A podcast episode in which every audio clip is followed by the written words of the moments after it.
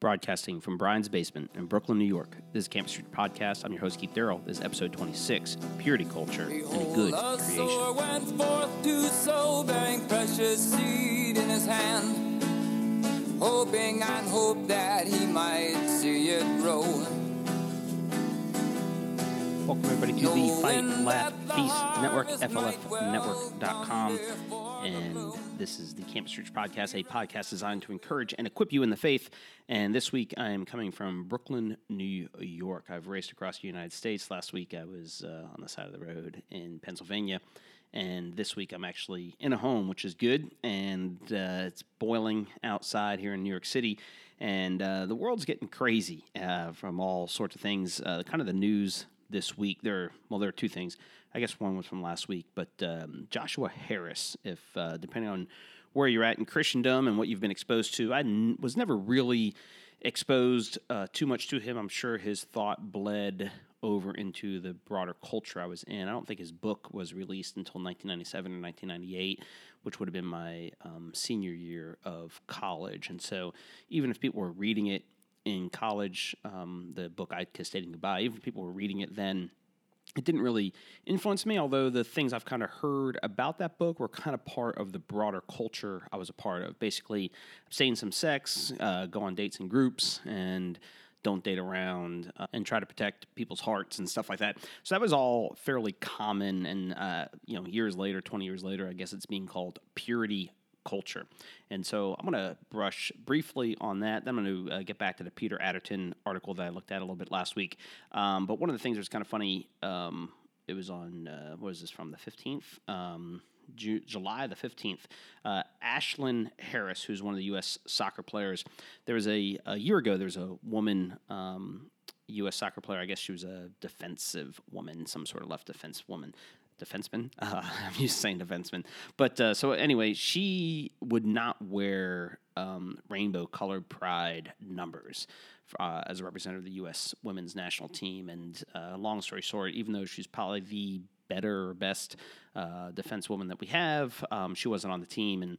Part of it was probably was because of her Christian convictions and what she uh, stood for a year ago, and so a year later they're putting a squad together, and for various reasons they decided to leave her off. And Ashlyn Harris on July the 15th put this out. Hinkle, our team is about inclusion. Your religion was never the problem. And and here, so as she says that, I think the part of the reason I'm bringing this up is because I think this is so vital. We need to realize, I, have probably said this numerous times as this podcast have gone on, uh, no one cares that Jesus died 2,000 years ago in of itself. So if your gospel um, is simply of a dead Jew 2,000 years ago, no one really cares.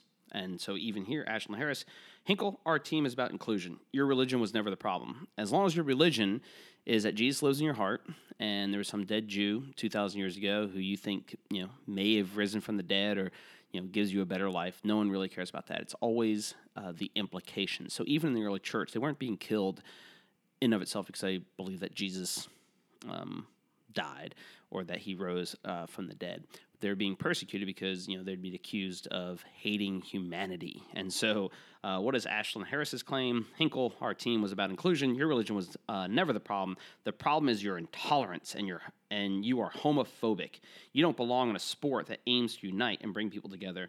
You would never fit into our pack or what this team stands for. And I don't think the first time I read that I realized the you would never fit into our pack is so perfect because she starts it off with Hinkle, our team is about inclusion. You would never fit into our pack.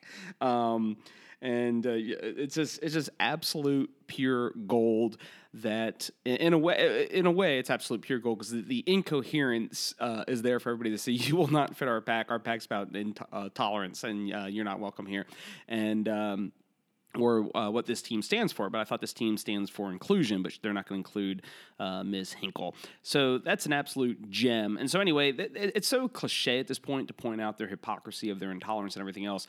Um, but I think we just kind of have to keep telling the narrative. And one day, by the grace of God, people's eyes will start to turn on. And now, what we, I, I think what we need to learn to do rhetorically is not go for it immediately.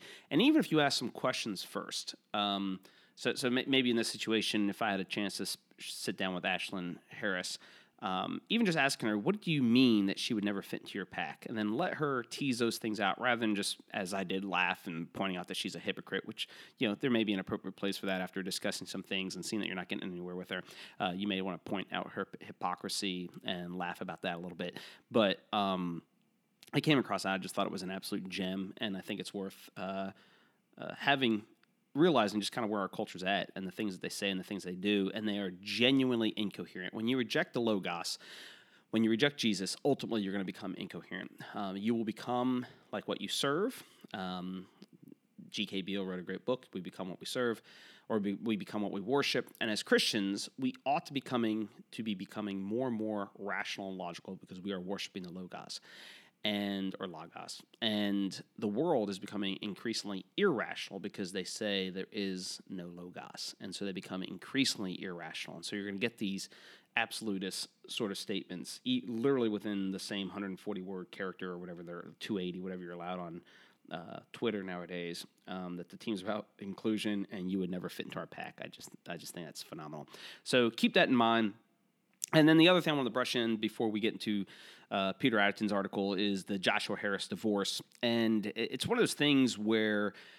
For I became a believer in 1993, so it was almost 26 years ago in August. I will have been a believer for 26 years. And when I first became a believer, um, you know, you're excited, you're zealous for Jesus, um, and you're. I was going through college, and so you know, you're tempted with everything that there is in college. And becoming a believer going into college, um, I was kind of expecting college to be a little bit like Animal House, and so I get there and you know trying to live as a Christian. It's not Animal House, so what you know? How do I live? And so you're tempted with things and stuff like that. But by the grace of God, I had good people around me, and they helped establish me. And I remember kind of thinking, if I can get through college, then I'll persevere for the rest of my life. Then it'll kind of get easier. Then you get out of college and you know, then I'm pretty zealous. I was in seminary and stuff like that. But anyway, the, the basic idea is that there, there's always kind of been a little bit of a point that I thought if I can just get to there, I'll persevere. And the idea was if I can get through college, if I can get through my 20s, if I can get through my 30s, now 40s, 50s, and on and on and on. But as I've gotten older, what I've seen, it seems to be, is more and more people uh, falling off, and especially people.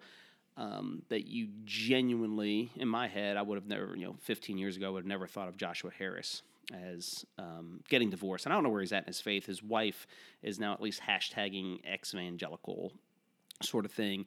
Um, but when uh, but but the, the two things I want to look at is is first of all the the one thing that's kind of interesting, and again it's kind of recognizing this is always the case. So this constant critique of purity culture, um, and even in the church, we're getting more and more of a critique of purity culture. We're getting it even in the context of reform circles from the types of Revoice and uh, Greg Johnson. I think that is a direct attack um, in many ways on pure sexuality. So when Paul tells the uh, church of Corinth he wants to present them a pure virgin in Christ, and I think that's spiritually, but I also think that's very clear. The implications is very practical in the sense that they're not fornicators, or in 1 Corinthians 7, um, that they're not meeting up with temple prostitutes anymore, or in 1 Corinthians 5, sleeping with their stepmom or uh, maybe even married to their stepmom. And so, all through the Bible, one of the things that's actually throughout the New Testament that they do spend a lot of time with is in sexual purity.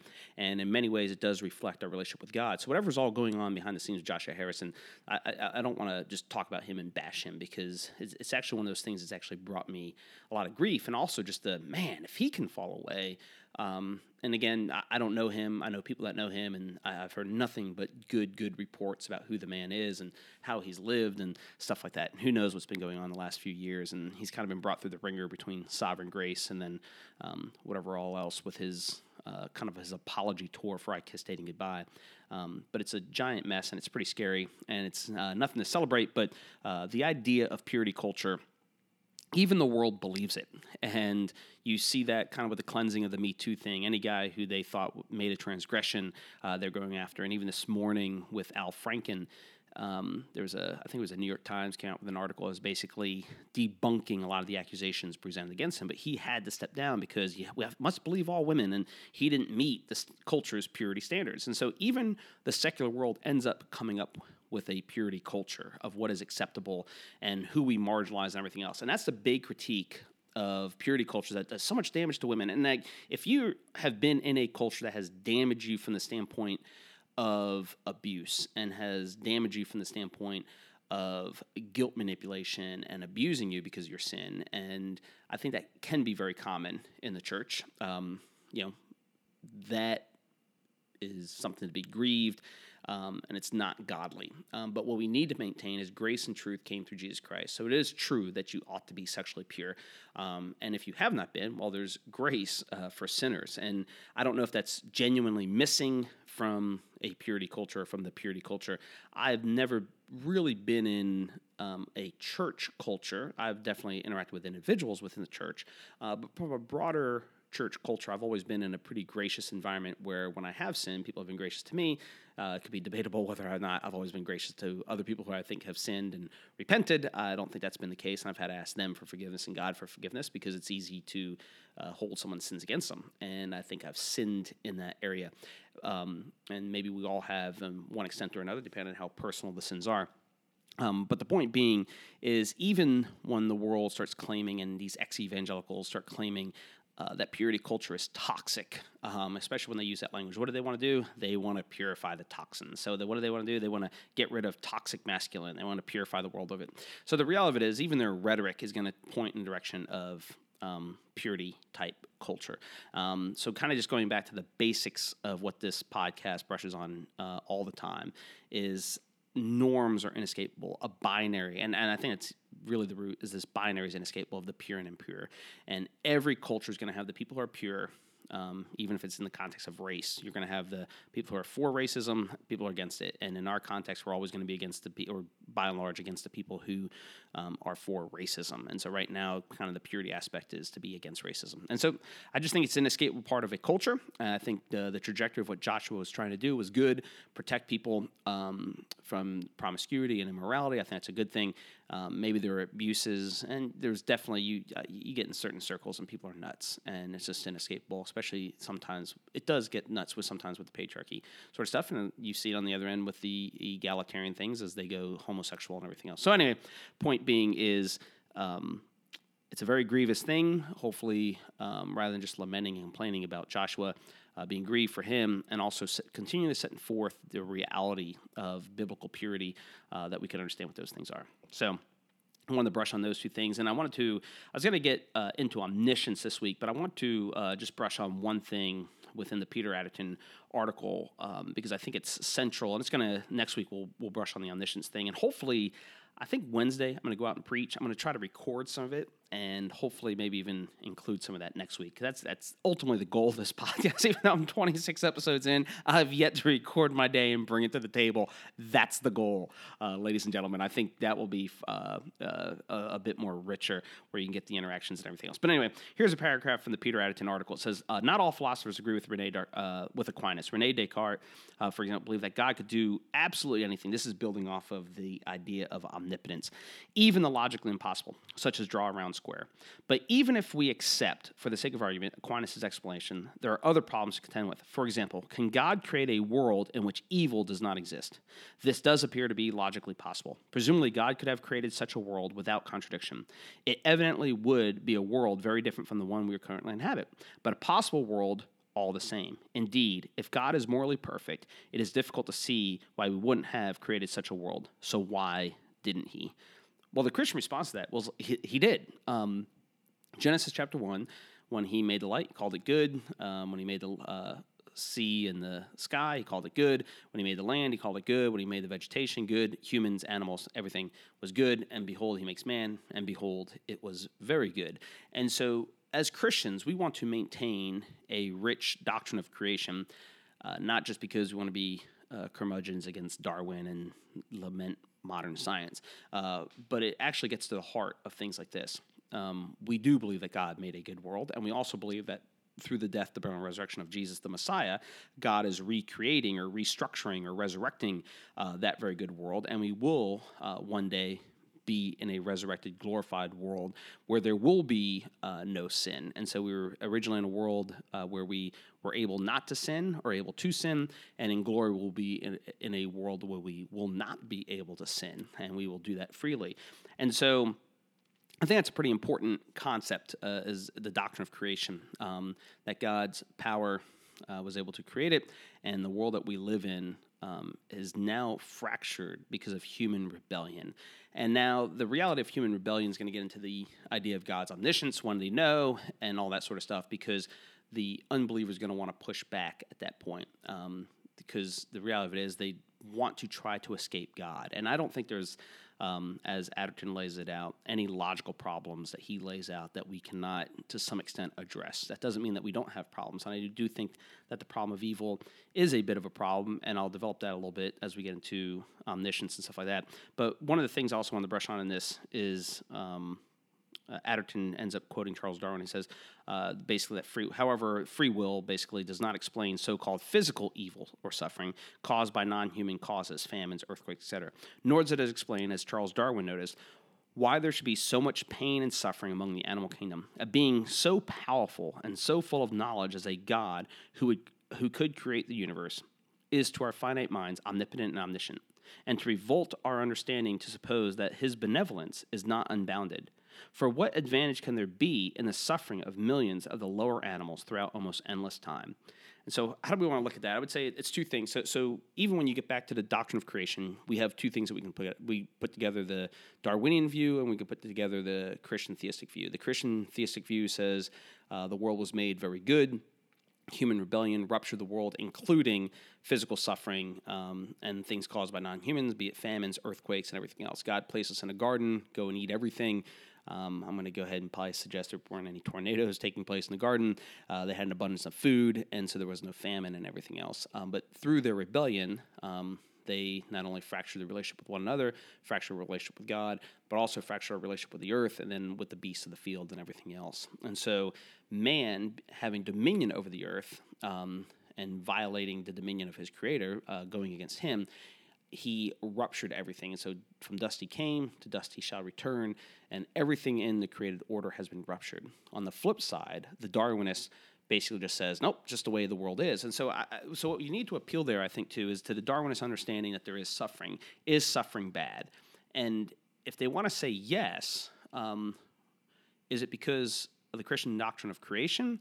Or is it because, well, we just got here over 3.8 billion years and you know, 3.8 billion years ago, self-replicating molecules sprung to life, and through war, death, and famine, as Darwin would say, has come higher forms of species. And so, in a Darwinian view, the war, death, and famine uh, is not, I would say, is neither good or bad. You might be identified as suffering, uh, but it just is, and there are no oughts. An animal ought not to suffer, just the way the world is. And so, observing the world around you from a purely naturalistic, Darwinistic standpoint uh, tells you nothing about the way the world should be. It's the Christian understanding that the world's broken that enables us to look at the sufferings around us and say, man, something's wrong. And so, what we want to do, we don't, I, we don't want to be cold and calloused and just be philosophical about it, be like, oh, you Darwinists can't account for it. Um, I think what you need to do is learn to communicate to that reality um, that they understand something is deeply fractured. It doesn't matter if it's the feminist, because you know you can talk to the feminists, and oftentimes they understand that men have ruled poorly. And as Christians, we can come along and say, "Yep, men have ruled poorly." Um, but the old abusus non tolle usum, as uh, Jack, Dr. Jack Collins would always say in uh, Covenant Seminary, abuse is not an argument against use. And so, what we want to do is constantly find that point of contact of be it the suffering, be it the sin, be it the evil, be it the abuses, be it the impurity be of the purity culture, whatever, whenever and wherever we want to find it. As Christians, we want to we should have enough humility to say, "Yep, that's wrong." Here's what the scriptures teach. Here's how we ought to have handled it.